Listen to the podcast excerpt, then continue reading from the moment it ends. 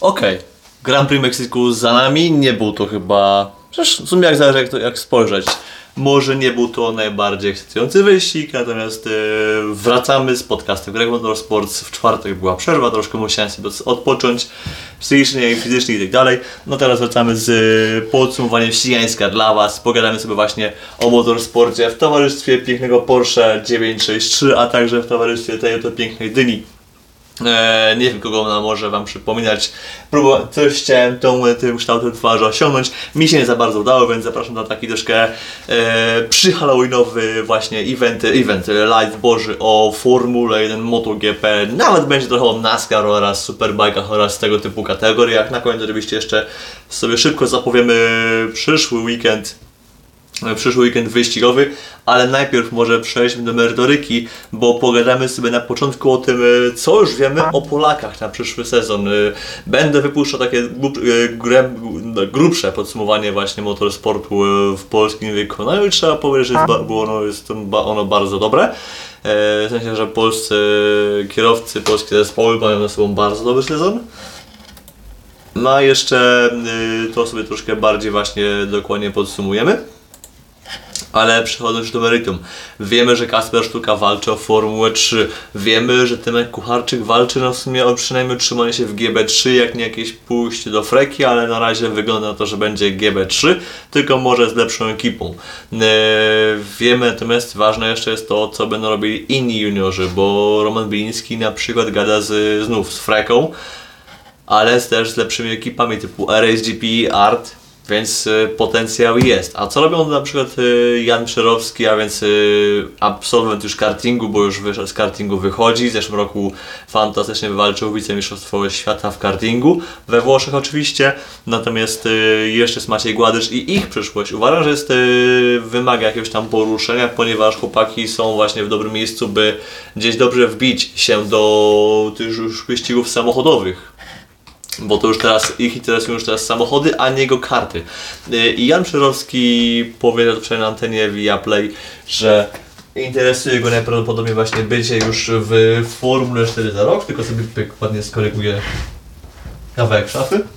E, interesuje go bycie w Formule cztery za rok, dokładnie w Camposie, bo no w sumie w hiszpańskiej F cztery no właśnie albo jesteś w Camposie, albo jesteś w M P Motorsport, albo nie istniejesz. I właśnie Jan by chciałby być właśnie w Camposie, rozmawiać z zespołem, prawdopodobnie jakieś testy jeszcze będą, póki jeszcze pogoda pozwala, chociaż w Hiszpanii myślę, że pozwala na testowanie dłużej.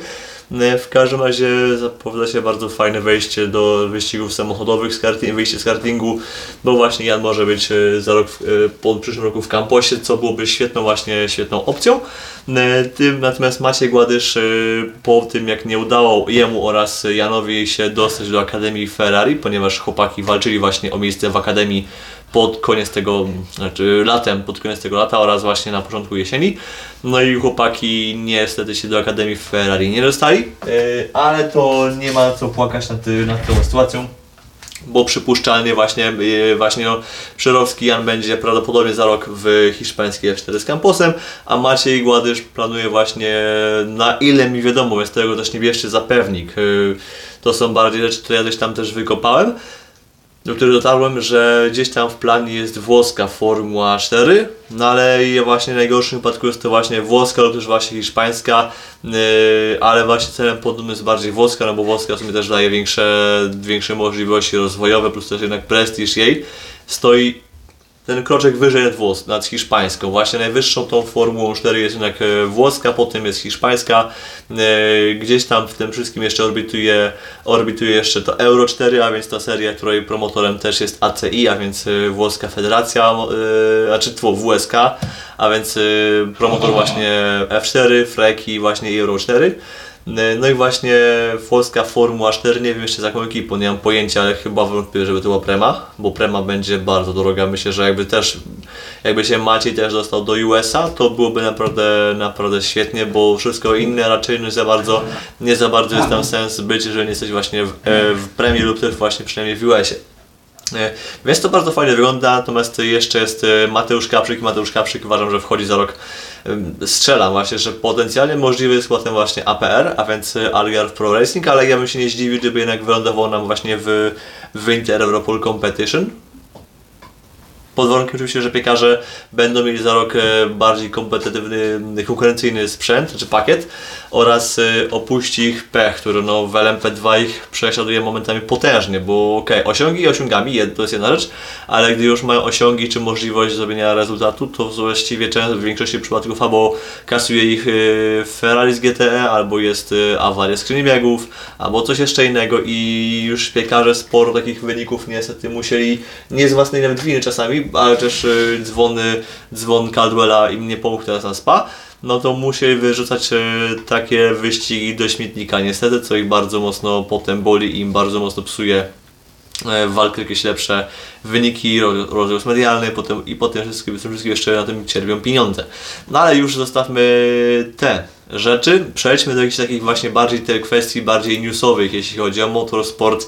W weku na przykład troszkę dzieje się właśnie wokół Ferrari, czy też wokół Alpine. Alpine na przykład właśnie cały czas gdzieś tam kombinuje z tym Mickiem Schumacherem oraz właśnie składem w swoim wyklasie Hypercar, no bo plan jest taki, że właśnie chyba był tam Mick Schumacher, Ferdynand Habsburg, Charles Milesi tam może wylądować, to jest, chociaż to raczej kierowca już jest pewny, myślę, że w, w Alpine, ale może mieć na przykład jeszcze, no właśnie, że Jack Doohan byłby, byłby dobry, w dobrym miejscu. Wydaje mi się, że mimo, że Doohan w, w autosporcie tam podział w piątek po tym swoim treningu, w którym brał udział jako kierowca młody, może lub też przynajmniej powinien gdzieś tam właśnie rozwalać tego właśnie łeka. Wydaje, wydaje mi się, że chyba dostał tą opcję na stole, bo tak się w taki sposób się wypowiadał właśnie o łeku.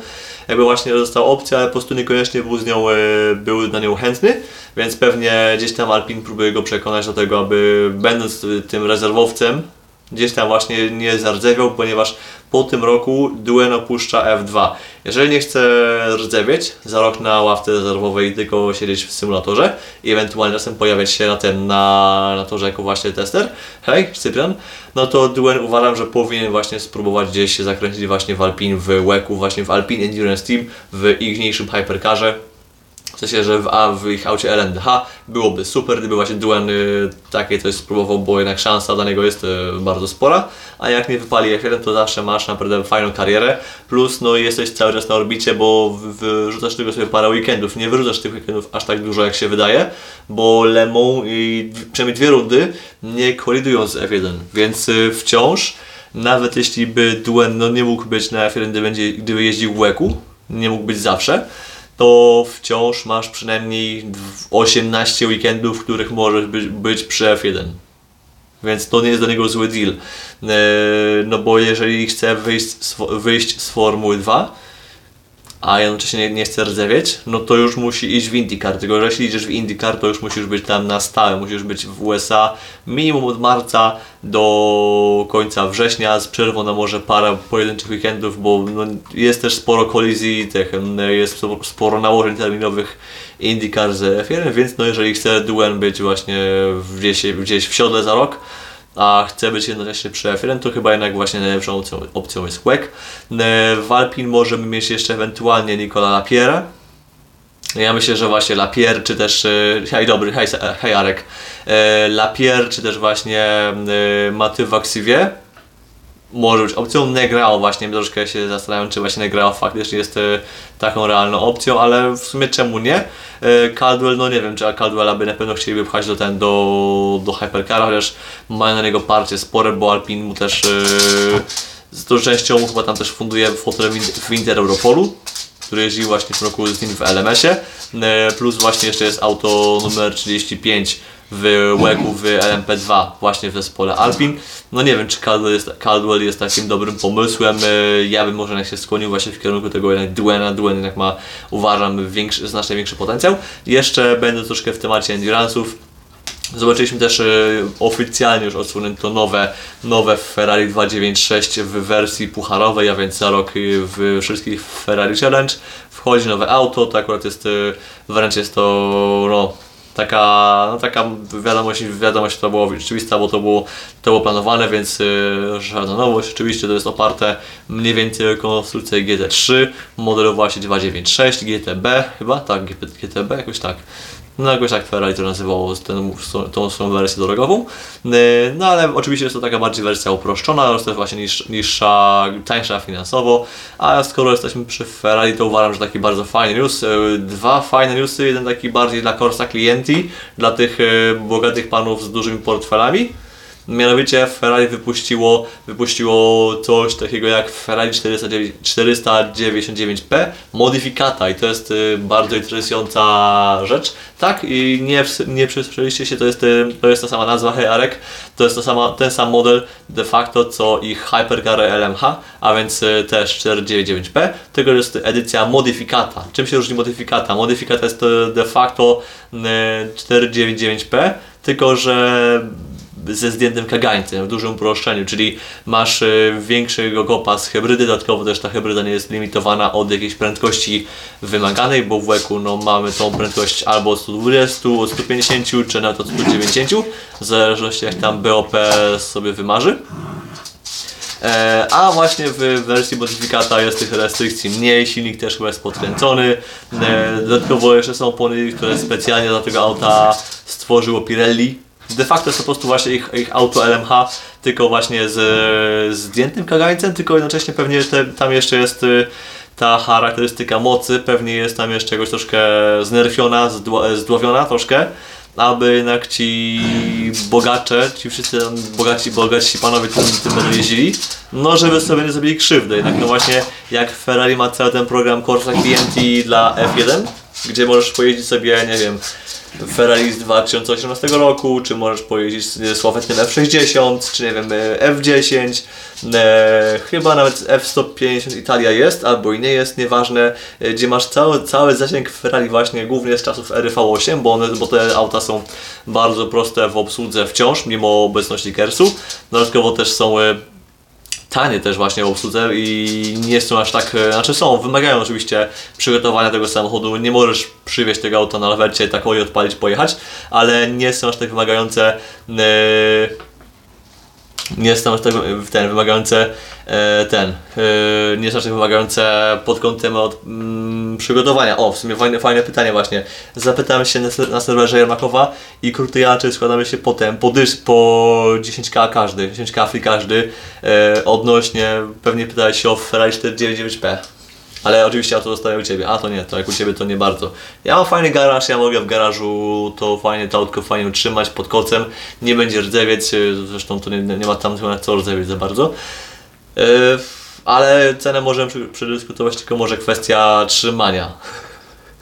Ale tak, żeby też y, utrzymać się w temacie faktów, to Ferrari zrobiło od zaszczego sobie to, że to jest auto takie bardziej do track dayów, że no to jest okej, okay, że to jest na bazie hypercara wyścigowego, ale tym się ścigać nigdzie nie będziecie.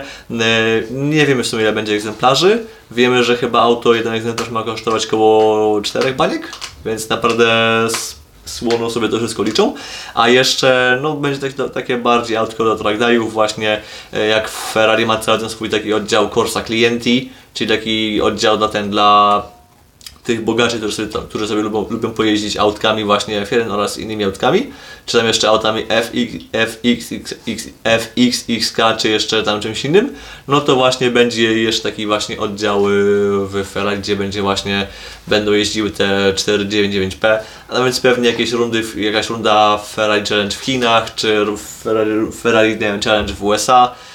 Jak tam będzie jakiś większy event, no to nie zdziwcie, nie zdziwcie się, jak zobaczycie właśnie czterysta dziewięćdziesiąt dziewięć P. No, będzie jak yy, będzie jak właśnie F X X, no. Tak. No chyba, że, chyba że jeszcze może jeszcze jest jeszcze F X X K, nie? Przy czym jak te X się zdejmie, to można nastawić U oraz C i mamy F U C K. Więc to jest, Ferrari bardzo fajnie przemyślało temat tej nazwy. Lotus ma taki bolid w dwa tysiące dziesiątym roku, gdzie był, który był track day, track dayowcem dla bogaczy. Aerodynamicznie podaj, podaj G P dwa, ale silnik z G P trzy. Tak, to był chyba ta T sto dwadzieścia osiem, którą chyba nawet właśnie Clarkson troszkę pofruwał.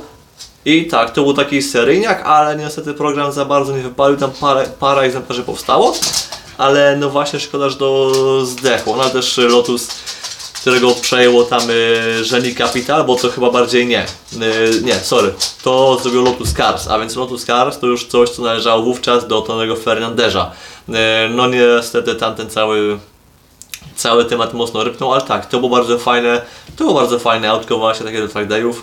To było spoko, ale no właśnie to, to miało, takie coś miało więcej sensu niż na przykład moim zdaniem, niż robienie przez Mercedesa A M G jeden, gdzie no robisz auto drogowe, wsadzasz do niego silnik z F jeden i potem dziwisz się, że masz całą masę wyzwań, która sprawia, że tego silnika, ten silnik trzeba wymieniać, nie wiem, naprawiać co dziesięć tysięcy kilometrów, co jest na standardach drogowych jest w ogóle nierentowne. I dlatego jeszcze potrzebujesz, oczywiście jako że silnik wyniesiony z F jeden w znacznym stopniu, to wymagasz specjalnego upakowania, też specjalnych procedur przy odpalaniu i troszkę się w Mercedesie wkopał, więc ja już bardziej wolę chyba temat właśnie tego, co właśnie robi Lotus, albo tego, co właśnie robi Ferrari właśnie przy, przy okazji Corsa Clienti. To, jest, to są bardzo fajne, fajne tematy. Ogólnie propsy dla Ferrari za zrobienie tego. A, od Wojtka tak. Też jestem w, też mamy propsy, to bardzo fajnie. Był stokowy Aston Corsa. O właśnie, no właśnie, jeszcze był w Aston Corsie. W R-Faktorze nie pamiętam, czy już w sumie był. Pewnie jakiś, pewnie ktoś ma tam na to moda, pewnie. Ale jeszcze propos, będąc w temacie cztery dziewięć dziewięć P. Bardzo ważna rzecz w kontekście już programu W E C-u.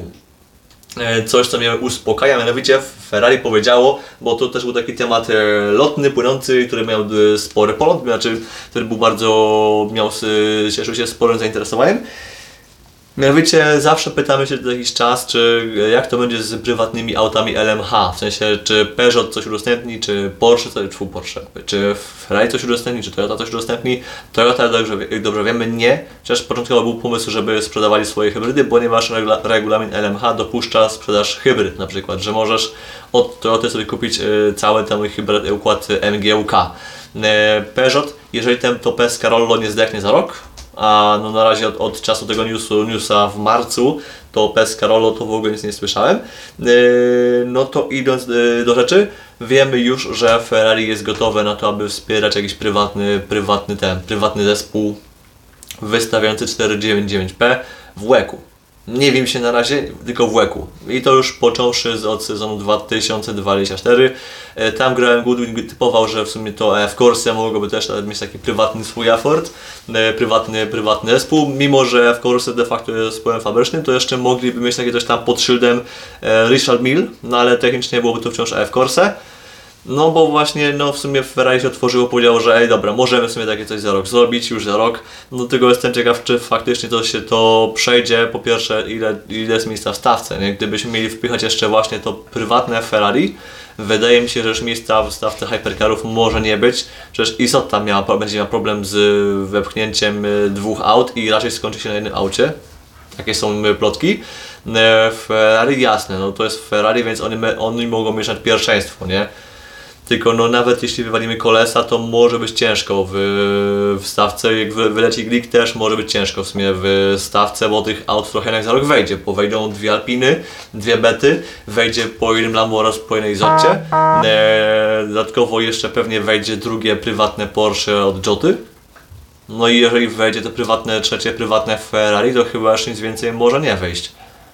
A już W E C ma zagwozdkę pod tytułem sezon dwa tysiące dwudziesty piąty i wejście jeszcze Astona Martina, dołożenie drugiego Lamborghini, wejście Bóg wie jeszcze czego.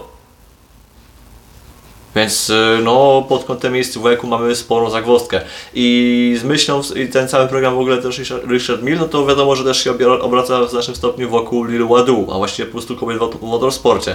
Więc yy, Wadu jako taka jedna z postaw tego programu, to byłoby coś interesującego i w sumie tu może być, w sumie tu możemy wejść, wepchnąć wątek kubicowski, bo jeżeli bez kitu, jeżeli bez kitu byśmy chcieli wypychać gdzieś tam Kubicę na siłę do łeka, niekoniecznie w Isottę albo w prywatne Porsche Joty lub też Prodona, w sumie to jest jedyna szansa dla Kubicy na, na bycie w L M H.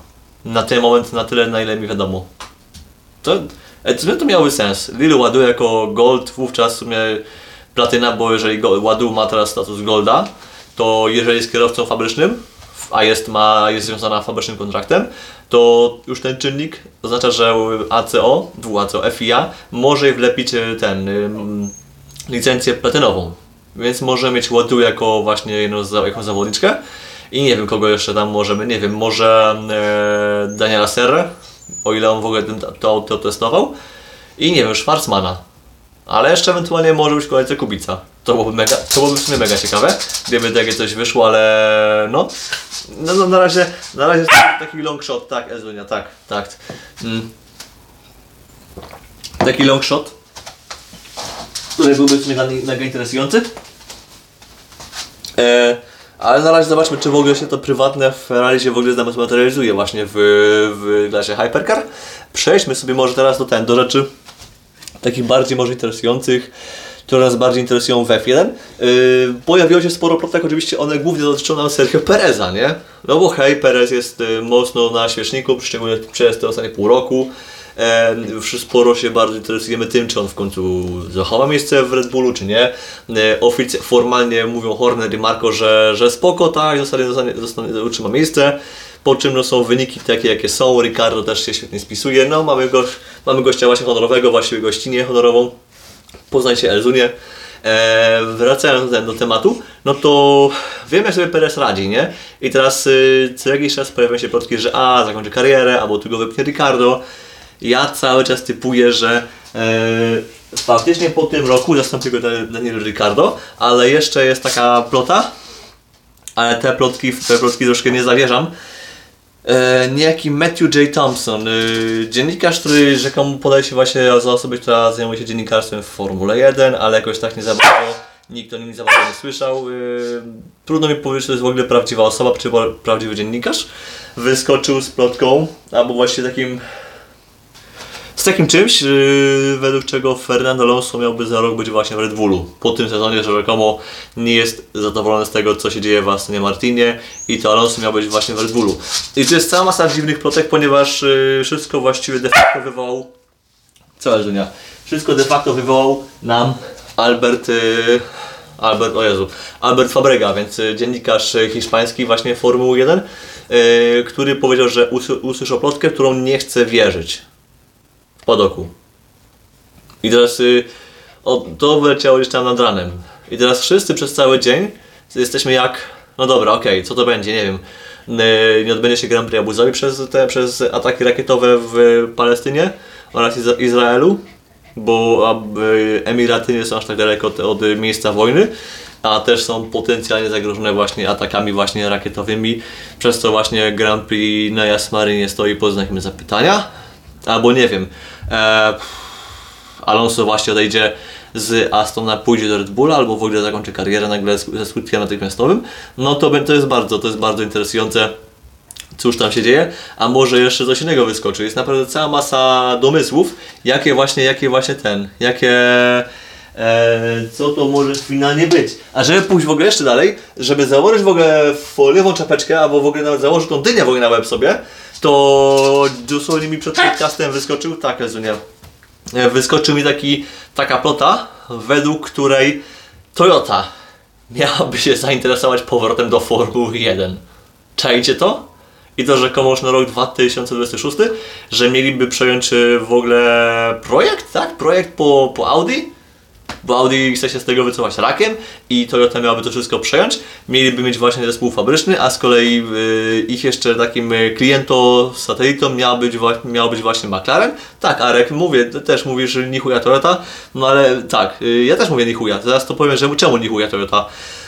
Yy, I rzekomo właśnie mieliby robić właśnie, przyjąć projekt Zaubera, ewentualnie mieliby współpracować z McLarenem. W każdym razie McLaren albo tam winnie jako ekipa fabryczna, lub też jako taki y, zespół satelicki, bo właściwie to miało być, y, miało być Toyota miałoby mieć od razu dwie ekipy w stawce, właśnie przejęcie Zaubera oraz y, oraz y, współpraca z McLarenem po, na tym, pod kątem technologicznym.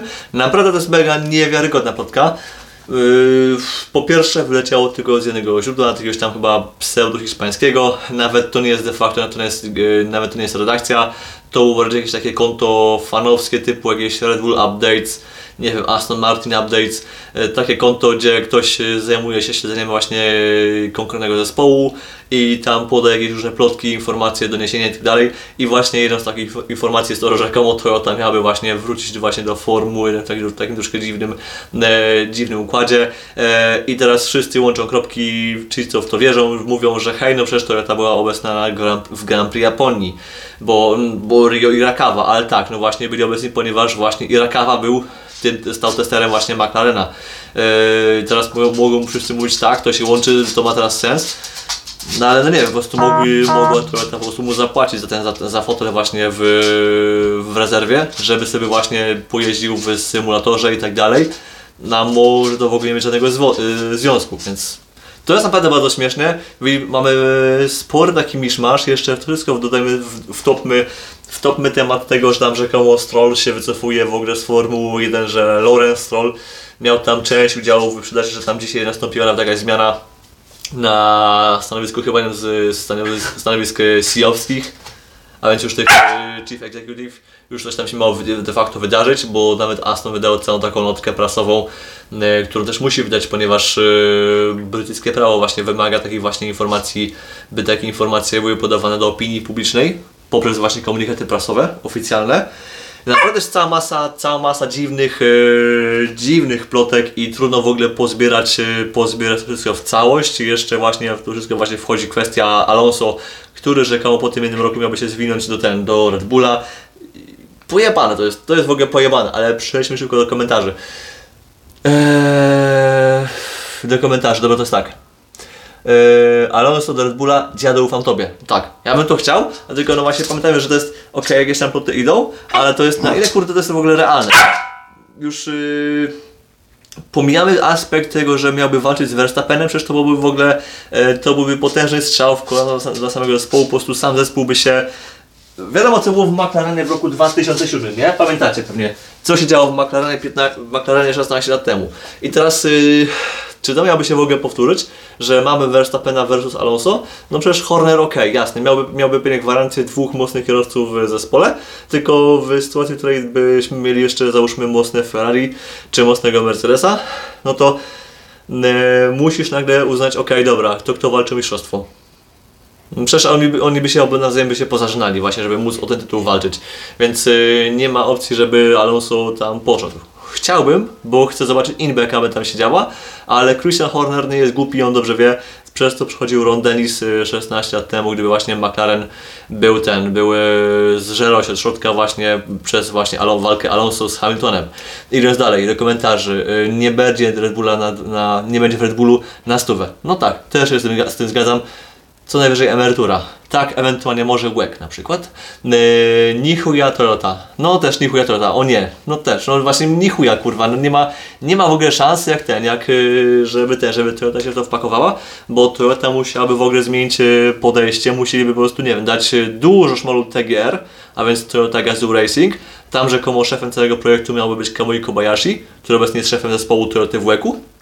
Dopóki Toyota będzie chciała wszystko centralizować, bo Toyota przynajmniej dekadę temu, właściwie czternaście lat temu w F jeden, no wiecie jak robiła, no że wszystko było pod, pod centralę. Centrala musiała decydować o każdym najmniejszym pierdole, więc jeśli, yy, nie wiem, rano coś wymyśliliście, jakiś pomysł, albo w południe, no to musiałeś czekać na, na następny dzień, yy, gdy w nocy waszego czasu w, w Japonii był dzień, to czekałeś na to, aż to coś przyklepie, ewentualnie odrzuci i musisz, tracisz na to cały czas, cały dzień tracisz na tą jedną decyzję, bez której potem rozwój auta stoi.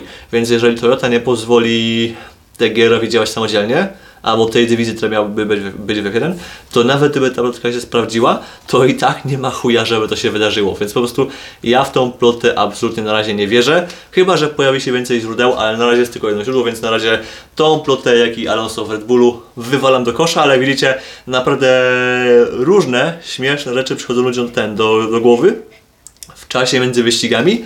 A wszystko tylko przez to, że Albert Fabrega puścił tweeta, to potem yy, wszyscy inni, którzy właśnie z, tym, z czymś takim wyskakują, dostają paliwo na to, aby takie dyrdymały, na razie mówimy dyrdymały, potem zobaczymy co z tego będzie, taka dyredyma w ogóle wypuszczać, gdyby właśnie Fabrega no, nie puszczał takich rzeczy.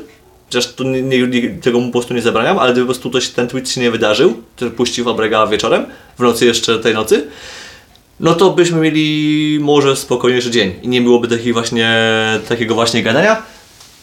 Ale może przejdźmy teraz szybko do komentarzy jeszcze.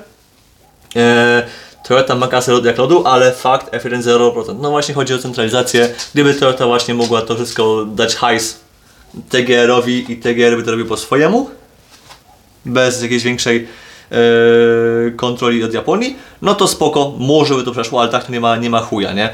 Yy, właśnie, mam pytanie, problem z yy, żołnierzami Hiszpanii.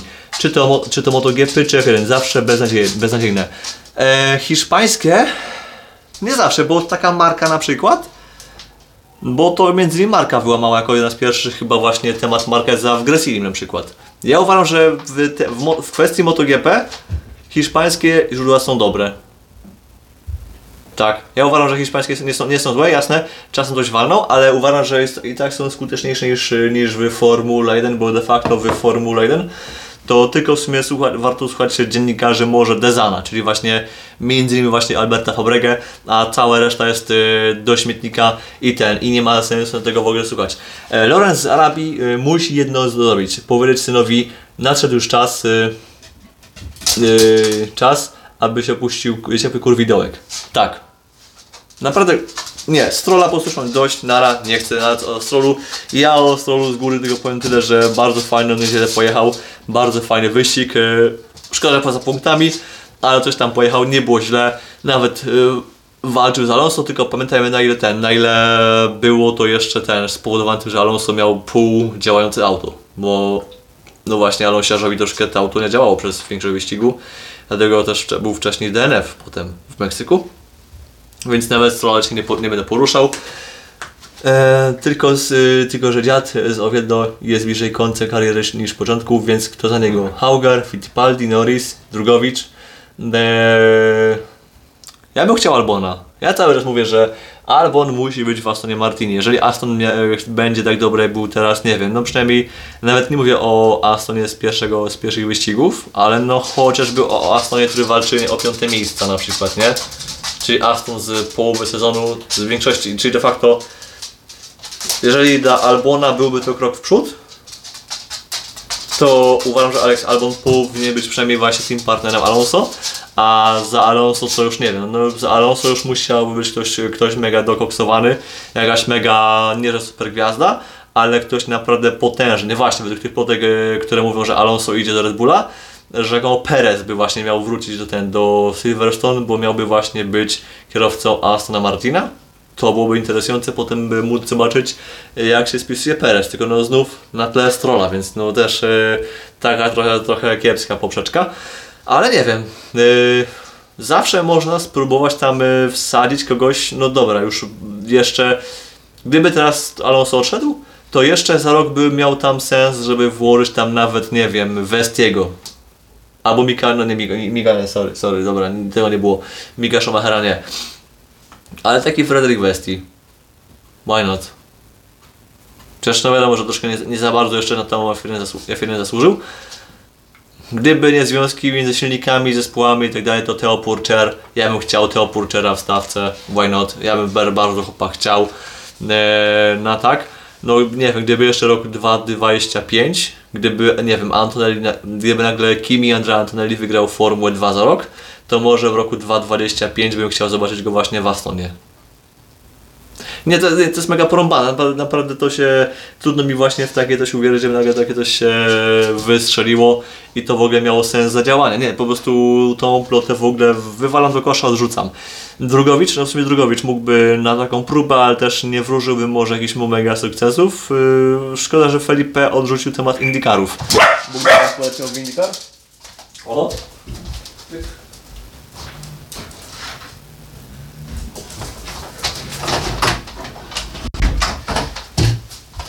Bo gdyby właśnie Felipe Drugowicz skoczył w Indykary, to myślę, że w dłuższej perspektywie miałbyś tam szansę dłużej gdzieś tam utrzymać. A tak? I don't really know. I don't really know. Yy... Stroll w pierwszej połowie sezonu dowodził jedynie, że nawet dobrym autem nie jest w stanie nic, nic zrobić. Mi w tym chodziło, że, że brać piorun scenariusz z transferem Red Bulla do Alonso. O, tylko zobaczę, co tam się dzieje. Wypadło.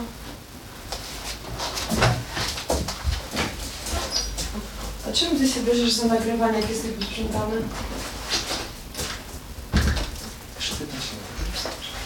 Miałam posprzątane to. E, szybko wracając do tego tematu, no to tak, yy, no cóż, jest cała masa po prostu produktów, które bez kitu troszkę dość śmiesznie wyglądają, ale przejdźmy sobie teraz szybko do, do kwestii Grand Prix Mexico City, a więc yy, potocznie zwanego Grand Prix Mexico, ale wiemy jak też to się nazywa. Szybko by ten, by to, yy, żeby sobie sprawnie mówić. No cóż, w kwalifikacjach mieliśmy, no myślę, że kwalifikacje to była bardzo, bardzo ciekawa rzecz yy, w trakcie całego weekendu. Myślę, że jeden, jeden z takich, no, ciekawszych, bo chociażby nam się z Q jeden nie wystaje, nie, nie, wydostaje, nie wystaje, nie wydostaje Lando Norris. Sargent też najwolniejszy, nawet de facto nie było sto siedem procent, ale dlatego, że po prostu skasowano go czas okrążeń. osiemnasty Stroll, siedemnasty Magnussen, szesnasty Ocon, potem piętnasty wchodzi do Q dwa Tsunoda, czternasty jest Albon, trzynasty Alonso, dwunasty Hülkenberg, jedenasty Gasly. I w dziesiątce są dwie alfy, ponieważ był Joe Bottas, a przed nim jest Russell, Piastri, potem Hamilton, Perez, Ricardo i uwaga, trzeci Verstappen, nie? To był szok. Właśnie jeszcze większym szokiem jest to, że właśnie Ricardo był czwarty, to też był mega, e, dla mnie mega banger, mega coś dziwnego, że Ricardo serio pozbierał się, pozbierał takie właśnie tempo. A potem jeszcze jest już tylko Sainz i Leclerc, a więc front row lockout dla Ferrari. No i któż by mógł się spodziewać, że Ferrari przerznie to ogólnie, tylko że nie wiem, czy ktoś się spodziewał, że naprawdę Ferrari to przerznie już na starcie, ponieważ de facto no, moc slipstreamu na starcie jest, była na tyle dobra, że Verstappen wyciuczkał yy, i Sainza i Leclerca już w pierwszym zakręcie, yy, właśnie dzięki, dzięki slipstreamowi. Jeszcze w tym wszystkim yy, Sainz troszkę się pogubił, bo też on yy, miał gorszy start, Leclerca go tak ruszył, ale no, przez brak, przez to, że był pierwszy, no to nikt nie, nie mógł go, go, go kto poholować.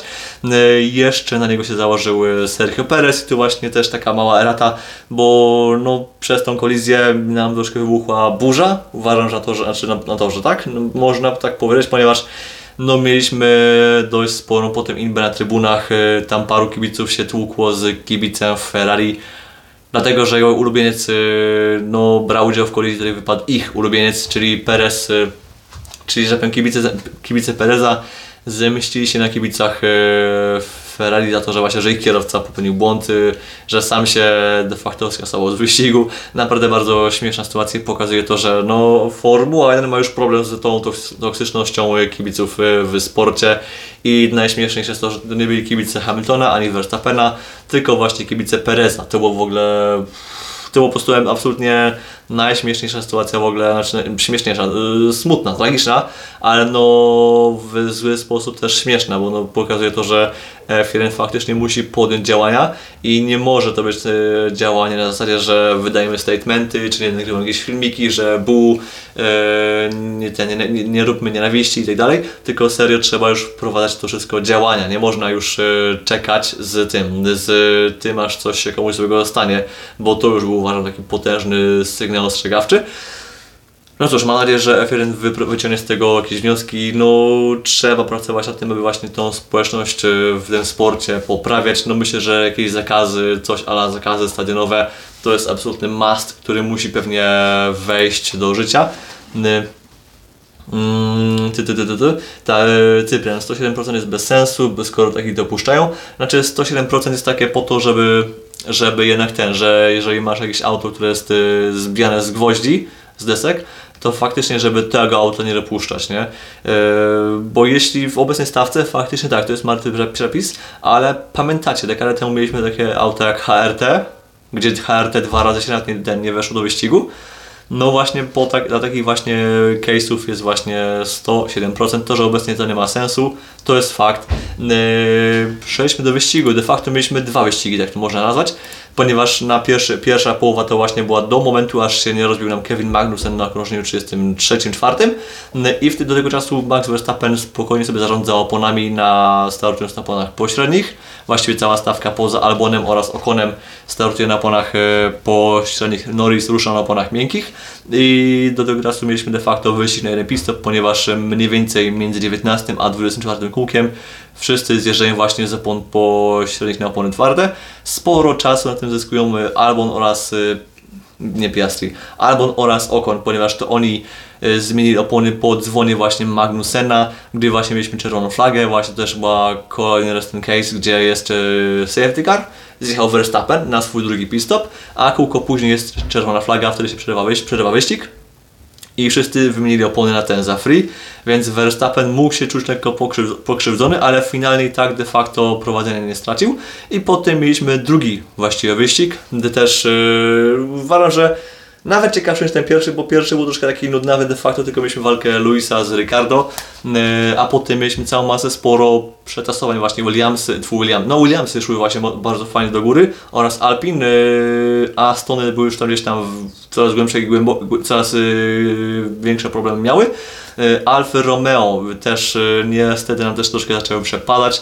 Ale cóż, tak jest, taka jest sytuacja właśnie w Zauberze, że to auto faktycznie w wyścigu różnie się spisuje. Co jeszcze warto wspomnieć, mieliśmy bardzo fajną końcówkę Norris, to był właśnie jeden z, jeden z kierowców, który naprawdę sporo zdziałał.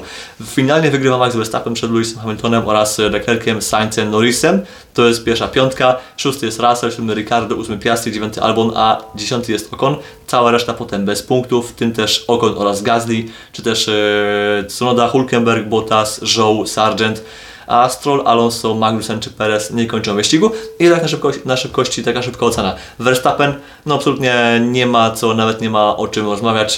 Znów dominacja startu do mety, ale było takie zagrożenie właśnie w tej drugiej połowie wyścigu, gdy on wystartował na oponach twardych do restartu, restartu z pól startowych po, czerwone, po czerwonej fladze. Było takie zagrożenie, że ktoś na, na, na tej oponie pośredniej, ktoś go właśnie łap, złapie na pierwszych metrach.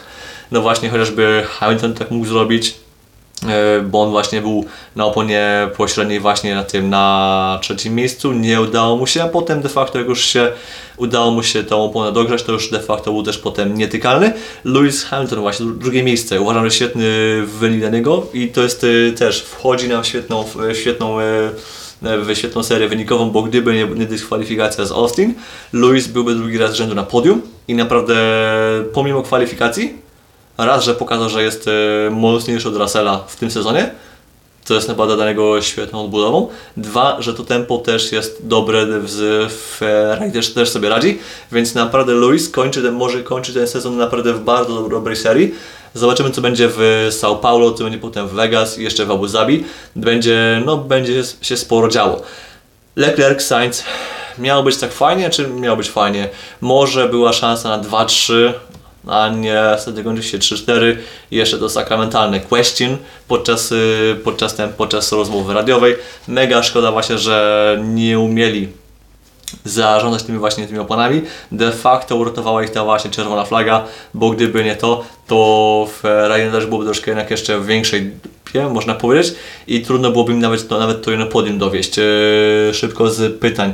Eee, idealnie wyjście z progu, piękny lot, idealne lądowanie z telemarkiem Perez, dostaje za to trzy razy dziewiętnaście i dwie osiemnachy. Dwie oceny wycofane, więc zajmuje drugi, drugie miejsce. Małe odniesienie do skoków narciarskich. Na pewno no tak, no tak, tak. Naprawdę to, to było po prostu genialne. Yy, o Wojtek, aby docenił jeszcze skok Kubicy z, z dwa tysiące siódmego roku i skok Hamiltona z dwa tysiące dwudziestego drugiego, Belgia. Nie no, myślę, że lot jednak... Yy, stałem, yy, wiem, że to będzie okrutnik, ale lot chyba Kubicy był chyba jednak no, bardziej spektakularny. Ale wróćmy do ten, do... do tematu, eee, gdzie ja byłem, a, byłem na tym, na wynikach, dobra, no to szkoda, że Ferrari nam się troszkę, no znów pogubiło w wyścigu, nawet nie było za bardzo, widać, że mieli jakiś tam wolny pomysł, naprawdę uratował ich ta, ten dzwon Magnusena, który potem właśnie wymusił czerwoną flagę, Norris, e, Norris i jeszcze Piastri, e, znaczy nie, Norris, e, Norris naprawdę po tym jak widać, że Ricardo Piastri go dochodzi, to nagle nam się teraz Norris obudził. Fatalne kwalifikacje przez to, że był źle ułożony w trafiku, plus też były problemy z oponem, z dogrzaniem opon. zaowocował tym, że właśnie startując z siedemnastego miejsca robi naprawdę potężny awans w trakcie wyścigu, świetnie właśnie obchodzi się z oponami, szczególnie z tą oponą pośrednią właśnie w drugiej połowie wyścigu, którą właśnie założył po czerwonej fladze. Naprawdę jest chapeau bas, świetne, świetna walka. Jeszcze te pojedynki, właśnie szczególnie ten pojedynek z Russellem, nie? Gdzie była kalka w kalkę, kropkę w kropkę z tym, co Russellowi zrobił Kubica cztery lata temu, to naprawdę było genialne, po prostu istne złoto, że Russell dał się na to właśnie, na to właśnie złapać. Jestem po prostu pod mega wrażeniem właśnie tego, jak to pięknie zrobił i pięknie po prostu pokazał, że Russell momentami faktycznie ten racecraft u niego jest taki dziwny. Russell ma takie też, że on potrafi walczyć, ale nieraz go łatwo można objechać, łatwo go można zrobić w, w konia właśnie przy obronie. On też często no, narzeka, no naprawdę jak Hamilton za starych dobrych czasów. Jak Lewis nieraz narzekał, że ktoś tam go przeblokował, że ktoś, nie wiem, ktoś się ruszył dwa razy przed nim czy coś w obronie, to Russell naprawdę tą pałeczkę pod tym kątem od Lewisa przejmuje czasami świetnie. Wybornie, bo jest, jest szybkim kierowcą, świetnym zawodnikiem, ale te narzekania u niego też, no naprawdę widać, że uczył się od Lewisa z tych jego, właśnie tych jego najmłodszych lat. No właśnie Russell. Russell miejsce szóste, jeszcze miał na plecach Ricciardo. Ricciardo ma świetny weekend za sobą. Szkoda, że Yuki Tsunoda tego właśnie ten nie zdołał utrzymać. Eee, co chciałem powiedzieć, Ricciardo mówił przed weekendem, że znalazł coś w aucie, które, tfu, na początku weekendu, że znalazł coś w aucie, co mu pozwoliło właśnie odblokować część potencjału. I ja jestem ciekaw, czy to było coś jednorazowego, czy właśnie kwestia toru, może wysokości nad poziomem morza, może właśnie jakieś charakterystyki właśnie całego toru, wyścigu i tak dalej. Czy może faktycznie jest to coś, czego w Alfa Tauri nie widzieli wcześniej i nie, dopiero potem właśnie to odblokowali teraz i teraz to im pozwoli jakkolwiek jechać. Bo Ricciardo, przypomnijmy, czwarty, czwarty w kwalu. Za Verstappenem przed Perezem, którego prawdopodobnie po tym roku zastąpi. What the fuck? Potem jeszcze trzyma się przed Hamiltonem na czwartym miejscu. Dopiero po paru okrążeniach właśnie mija Hamilton, ale dalej, im dalej w las, to nie wyglądało źle, bo okej, okay, jeszcze potem y, stracił pozycję na rzecz Norrisa, ale sam w końcówce gonił Russella. Jeszcze bronił się spokojnie przed Piastrin, czy Albonem, czy Okonem. Naprawdę to jest y, auto klasę gorsze od Alpine, albo klasę gorsze, już nawet nie wspomnę o Ferrari czy Mercedesie. Naprawdę trzymał się świetnie, no i Tsunoda też. Dopóki Tsunoda nie wpadł w, w Piastriego, on też jechał fenomenalny wyścig. I to jest Alfa Tauri. Może sobie klucz brodę to, że właśnie, że Tsunoda znów się skasował i pokazał, że jest szybki. Na przykład, na przykład w Austin albo właśnie przez większość, większość tego wyścigu. No ale pokazał też, że jak się odpali i pójdzie o krok za daleko, to no, Yuki naprawdę też potrafi sobie zepsuć wyścig. Finalnie siódme miejsce dla, dla Ricciardo, a więc bardzo potrzebne sześć punktów. Potrzebne w walce z Alfą, z Haasem, z Williamsem nawet, bo Williamsa też troszkę podgonili dzięki temu. Naprawdę Ricciardo świet, ze świetnym wejściem i jeżeli to by teraz się udało gdzieś tam utrzymać, naprawdę ten fotel Pereza jest bardzo mocno zagrożony mimo tych wszystkich zapewnień. Naprawdę ja cały czas uważam, że Perez może po tym roku wypaść z składu i pytanie, gdzie tam potem pójdzie, to jest już temat na inną rozmowę. Naprawdę to będzie mega ciekawe. Eee, dalej pod tym mamy Alexa Albona, e, Alex Piastri, tfu, Oscar Piastri, e, troszkę słabsze tempo.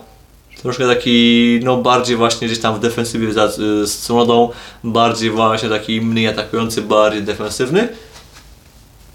Ja chyba mogę powiedzieć, że jest jeden z takich właśnie w sumie gorszych weekendów Piastriego, ale wciąż nie najgorszy, wciąż punkty, wciąż właśnie mocna pozycja właśnie w punktach. Ja uważam, że okej, okay, no słabszy weekend, ale nie ma, nie ma jakichś większych zastrzeżeń. Eee, dziewiąty Albon. Dziewiąty Albon, wciąż punkty i to właśnie punkty de facto dzięki temu jednemu pitstopowi, e, który właśnie pomógł im oraz jemu oraz Okonowi dowieść auto, dowieść auto z jednym postojem e, bez większej straty czasowej i to im pomogło. Oczywiście też chłopaki troszkę obydwaj stracili tym na restarcie, na, na wznowieniu wyścigu po czerwonej fladze, ale widać, że to tempo szczególnie właśnie gdzieś właśnie w końcówce, znaczy w końcówce, no to tempo potem właśnie po tym, jak już się ta stawka się uspokoiła i się ułożyła, widać, że było, było że w Williamsie faktycznie jest, to, jest tempo oraz yy, czasem te opony faktycznie się trzymają. Ale ważne było to, że w końcówce Ocon był w stanie nawet odjeżdżać Oconowi. Tu yy, Albon był w stanie uciekać Oconowi. To jest naprawdę satysfakcjonujące. I Williams, jeżeli faktycznie porzucili rozwój tegorocznego auta i pracują już na, w pełni na autem na przyszły rok, to naprawdę na u progu sezonu może mieć rakietę. Może nie jeszcze nie, nie, ten, nie walczącą z, nie wiem, z Ferrari czy tam z McLarenem, ale Alpine u progu przyszłego sezonu ma się czego obawiać. Aston Martin, jeśli nie zrobią lekcji przez zimę, też ma się czego bać, naprawdę. To, to, to, to, będzie, to będzie interesujący start przyszłego roku właśnie w, z perspektywy właśnie Williamsa, no ale może nie hajpujmy aż tak jeszcze. I teraz tak, Alpine, Ocon przed Gaslim, znów właśnie Ocon przed Gaslim to jest standardowym właśnie takim patternem, często właśnie jest tak, że Ocon jest tuż, tuż przed Gaslim właśnie i to, jest, to znów się ta seria powtórzyła. Panowie próbowali właśnie dwa auta wbić w punkty, udało się tylko wbić Ocona, a za nimi właśnie już jest tyłki Tsunoda, który to sobie kompletnie wyścig zawalił, tym, tą właśnie kolizją z Piastrim. Szkoda, bo do, do, do tamtego momentu jego walka, jego jazda była naprawdę imponująca, bo to były znów punkty i to większe, większe niż P dziesięć, a dla Alfa Tauri to byłby mega wynik, bo też mówię, mogli teraz przeskoczyli Haasa, zrównali się z Alfą, ale mogliby też gdzieś gonić Williamsa w końcówce i siódme miejsce dla Alfa Tauri po takim beznadziejnym w większości sezonu P siedem byłoby naprawdę jakimś krokiem z piekła do nieba. Finalnie Yuki bez punktów, bez punktów też Hülkenberg, Bottas, Zhou, więc Alfa Romeo znów na tempo. Kiepsko, Haas, nawet nie chcę tego komentować. No w Haasie po prostu mimo tych poprawek jest wciąż kaszana. E, tam musi wejść cała w ogóle szereg zmian personalnych, technicznych, e, zmian w ogóle filozofii, rozwoju zespołu. Tam się musi cała masa w ogóle rzeczy zmienić. Aż mi szkoda, szkoda w ogóle o tym gadać, bo to jest... Yy... Hmm. Szkoda. E, moim zdaniem walka o midfield to Alpine versus Williams. Cieszę się, że Williams po tych fatalnych atakach e, właśnie wraca. Tak, też jestem happy. Naprawdę e, ten sezon dwa tysiące dziewiętnasty i tankowanie hajsu z Orlenu chyba nie poszedł na, na marne. Tak można, tak można śmieszkowo powiedzieć. Ale też pamiętajmy, że Williams ma też problemy z infrastrukturą jednocześnie, że jasne, fajnie, że auto zbudowali fajne, dobre. Takie, które pozwalają punktować paru na niektórych torach. Ale pewnych, pewnego poziomu nie przeskoczysz, jeśli nie zrobisz zmian w infrastrukturze. A tam, no wiem dobrze, że była spora batalia, to by w ogóle te zespoły z dołu stawki mogły cokolwiek zrobić. Finalnie coś tam się udało wypracować, ale zobaczymy, czy to będzie, czy to pozwoli właśnie gdzieś tam podskoczyć wyżej. E, no cóż, bo temat wyścigu możemy zamykać, tylko szkoda jeszcze, że Sargent właśnie była w końcówce awaria, właśnie Sargent wycofał się na przedostatnim okrążeniu. A szkoda, bo mogły być takie P trzynaście, P dwanaście, a więc blisko punktów mógł tam być pomiędzy Alpinami. Finalnie no właśnie nawet nie osiągnął mety, a szkoda, bo Sargent właśnie mimo e, jazdy na, na dwa postoje, znaczy de facto na jeden postój, ale no dzięki czerwonej fladze wszyscy zaliczyli jeszcze drugi pit stop, no to nie byłby to zły wyścig, tylko znów kwalifikacje do poprawy. Cały czas właśnie u Sargenta jest tak, że kwalifikacje to jest ta zmora. Potem właśnie teraz, w, czy w Kota, czy teraz tutaj, wyścig był spoko, gdzieś tam się piął do góry, ale kwalifikacje mu wszystko psują. No i potem Stroll, Alonso, wyścig bez historii, Magnussen, problem z autem na wyjściu z ostatniego zakrętu, a potem już dzwon w drugim sektorze, tam zawiniła właśnie, zawinił przegrany hamulec, który sprawił, że łamało się tylne lewe zawieszenie i auto posłało go na ściany, było, trzeba było przerwać wyścig, no i Perez... Nie wiem, no Perez, Perez musi się naprawdę no wziąć gar, w garść, chyba już nie, musi chyba sobie szukać miejsca gdzie indziej, bo Red Bull naprawdę go chyba no, nie utrzyma, nie ma szans. Eee, cóż, wyścig troszkę taki, no ja bym powiedział, że ta druga, ta druga połowa wyścigu była ciekawsza. Ja myślę, że też e, temat F jeden chyba opuścimy sobie, myślę, że trochę więcej się na temat F jeden rozgadam w może czwartek, gdzieś raczej nie będę chyba się aż temu aż tak poświęcał. Jeszcze sobie szybko polecimy po kwestii MotoGP, a może jeszcze troszkę po punktacji F jeden. Ważna rzecz jest taka, że no Mac troszkę się znów zbliża do, no do Ferrari, nie, teraz Ferrari odskoczyło, ale natomiast właśnie, tak jak powiedziałem, Alfa Tauri Przeskoczyła Haasa, zrównała się z, zrównała się z Alfą, ale są wyżej, ponieważ mają lepszy, więcej lepszych wyników. I teraz już tracą tylko dwanaście punktów do Williamsa, a nie szesnaście jak wcześniej. Więc ta strata do Williamsa już maleje i tam może być walka o P siedem, może być interesująca. A to wciąż są bardzo mocne, duże pieniądze właśnie dla, ten, dla tego zespołu, który by to miejsce wywalczył na koniec roku. Wśród kierowców z ważniejszych zmian no to Alonso teraz będzie spadał, spadł z miejsca czwartego na piąte i teraz będzie już tak spadał, może spadnie aż na miejsce ósme, jeżeli ta forma Astona będzie już aż taka jaka jest teraz. Troszkę, troszkę pogadamy więcej, może właśnie w czwartek jeszcze MotoGP. Martin, Jorge Martin naprawdę też sporo chłopak ryzykuje i widać, że to, to mu się jakoś właśnie opłaca. Yy, naciskanie w sprincie czy w niedzielę. Omal się nie skończyło dla niego zajechanie oponiek na Phillip Island. Tym razem się udało. I fajnie by było właśnie, gdyby ta walka faktycznie zaprowadziła nas aż do samej Walencji. Czy to się uda?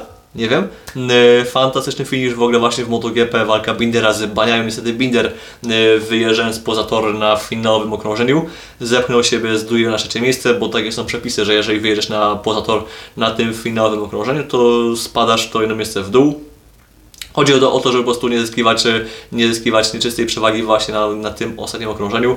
Yy, wiem, przepis trochę taki właśnie kontrowersyjny, ale serio właśnie chodzi o to, aby przy takich właśnie akcjach, gdzie ktoś właśnie szerzej wyjedzie, kogoś zaatakuje, kogoś, kogoś wyprzedzi, no to żeby była jasna podstawa ku temu, że ten, że ktoś, yy, że ktoś ten, że ktoś yy, zyskał przewagę nieczysto, bo jeśli byśmy tylko szli według reguły trzech yy, przekroczeń limitów toru w ciągu wyścigu i za czwarte kara, no to moglibyśmy robić tak, że przez cały wyścig ktoś by mógł jechać cały czas czyst, czysto, a potem nagle wszystkie te do, do, dopuszczone swoje te przewinienia wykorzystał na, na ostatnim okrążeniu i by się de facto by w ten sposób mógł zyskać pozycję, więc po to MotoGP oraz World Superbike ma, mają taką właśnie regułę, że jeśli na tym ostatnim okrążeniu wyjdziesz troszkę szerzej poza krawężniki, poza ten limit toru, który jest tam jasno zdefiniowany przez MotoGP, no to dajesz, musisz tą pozycję jedną stracić potem na mecie. To jest, to jest zupełnie naturalna rzecz. Co jeszcze chciałem powiedzieć? No cóż, teraz z dwudziestu siedmiu punktów przewagi Baniai nad Martinem zrobiło się już tylko trzynaście, więc połowa całej straty poszła właśnie w, w zapomnienie tylko, tylko w ten jeden weekend. Zobaczymy, czy, czy jeszcze coś się uda właśnie w Bahrajnie, w Bahrajnie, w Malezji oraz w Katarze. Będzie naprawdę mega, mega gorąco. Teraz dwa weekend bez MotoGP.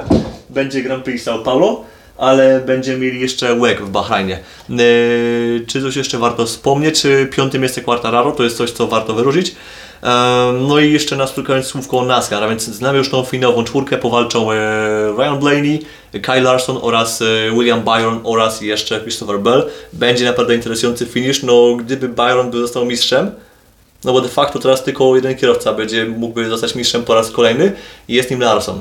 A gdyby jeszcze teraz, teraz mamy trzech kierowców walczących o swoje pierwsze mistrzostwo.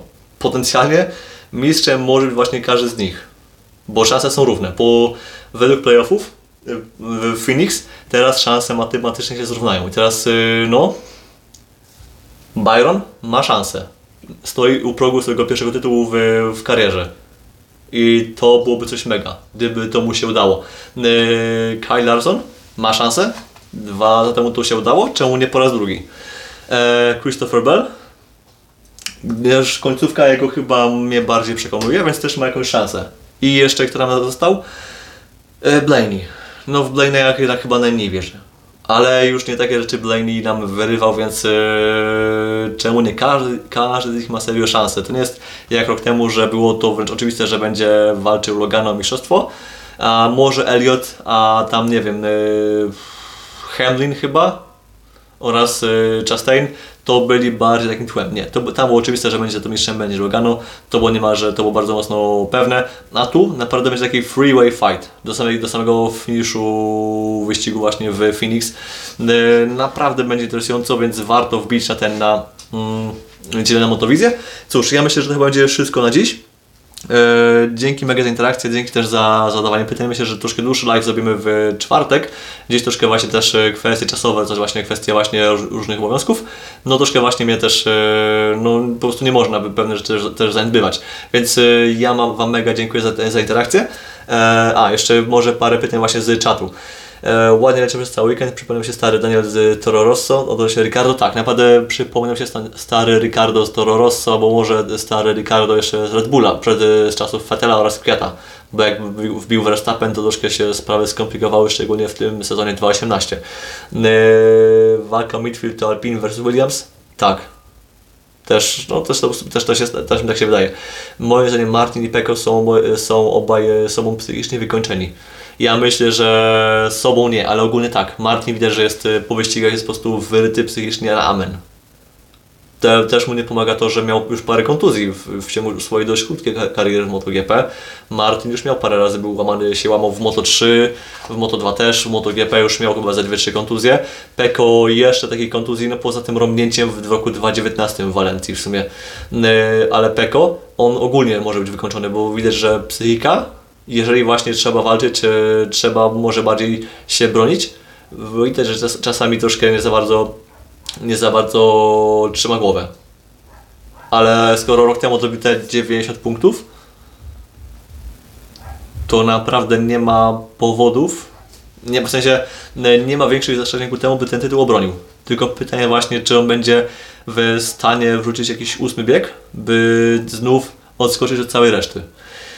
Eee, wyścig to znowu było złoto, końcówka znowu, znowu dostarczyła. No właśnie Tajlandia, Tajlandia ma swoje takie, takie predyspozycje właśnie ku temu, by Burira ma właśnie taką predyspozycję ku temu właśnie, by te finałowe okrążenia były właśnie naprawdę świetne. Zobaczcie, znów był atak do finału, do ostatniego zakrętu na ostatnim okrążeniu. Znów yy, wcześniej były te ataki, nie wiem, Dovizioso na Marqueza, Quartararo na Marqueza, teraz były atak Bindera na Martina, tam były znów, y, znów mieliśmy właśnie taki świetny finish i znów, y, ale znów obronił ten znów y, atak do tego samego zakrętu się nie udał, ale znów była szansa na to.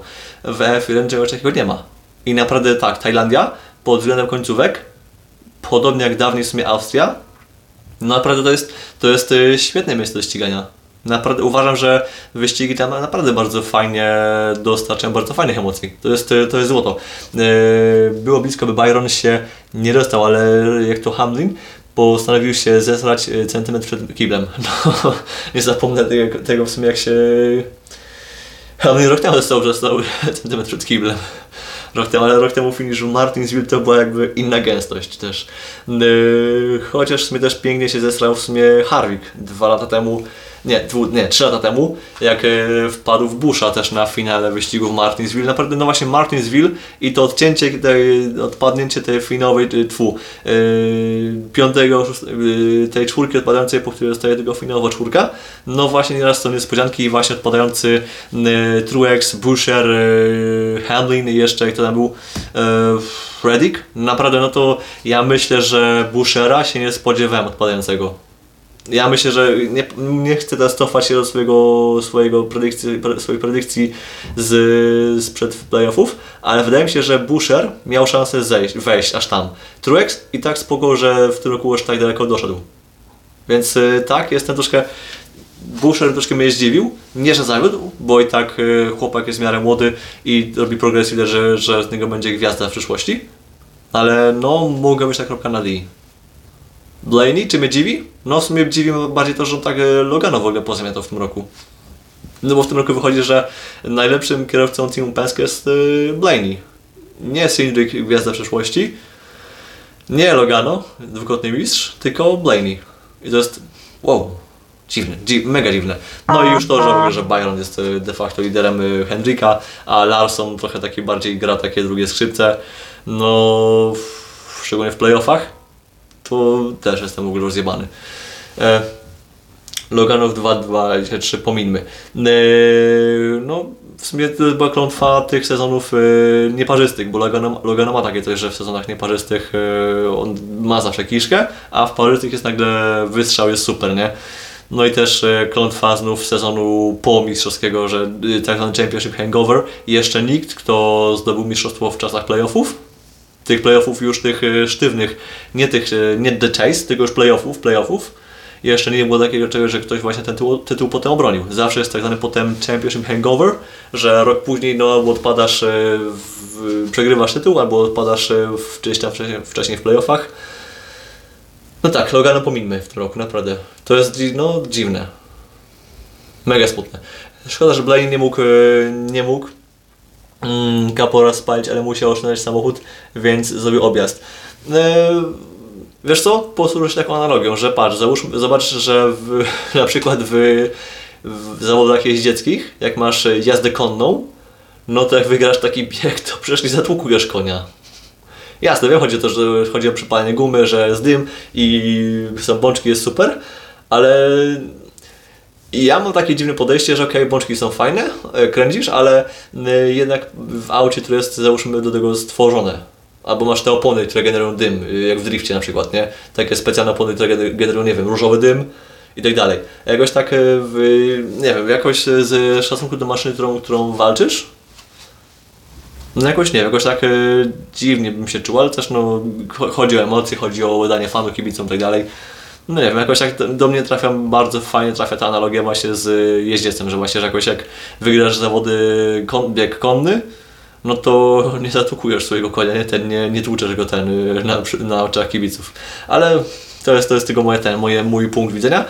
Ja Wam mega dziękuję za, za obecność na dzisiejszym Lecie Bożym. Ja myślę, że troszkę więcej pogadamy, szczególnie jeszcze o łeku, ponieważ są, znaczy zmiany B O P, w B O P na Bahrajn znamy już od dawna, ale troszkę właśnie o nich pogadamy, troszkę właśnie pogadamy o łeku, o L M P dwa, o przyszłości, przyszłości właśnie endurance'ów w Polsce i na świecie. Będzie troszkę właśnie bardziej tematy, tematy endurance'owe, troszkę właśnie takie bardziej znów tematy newsowo-pogadankowe. Newsowo ja za dziś Wam mega pięknie dziękuję i słyszymy się pewnie właśnie w dziesięciu okolicach czwartku, wcześniej pewnie nie, może właśnie ten czwartek, a tymczasem mega pięknie Wam dziękuję dziś za obecność. To był Greg Motorsports, podcast o sportach motorowych i słyszymy się właśnie gdzieś już niebawem.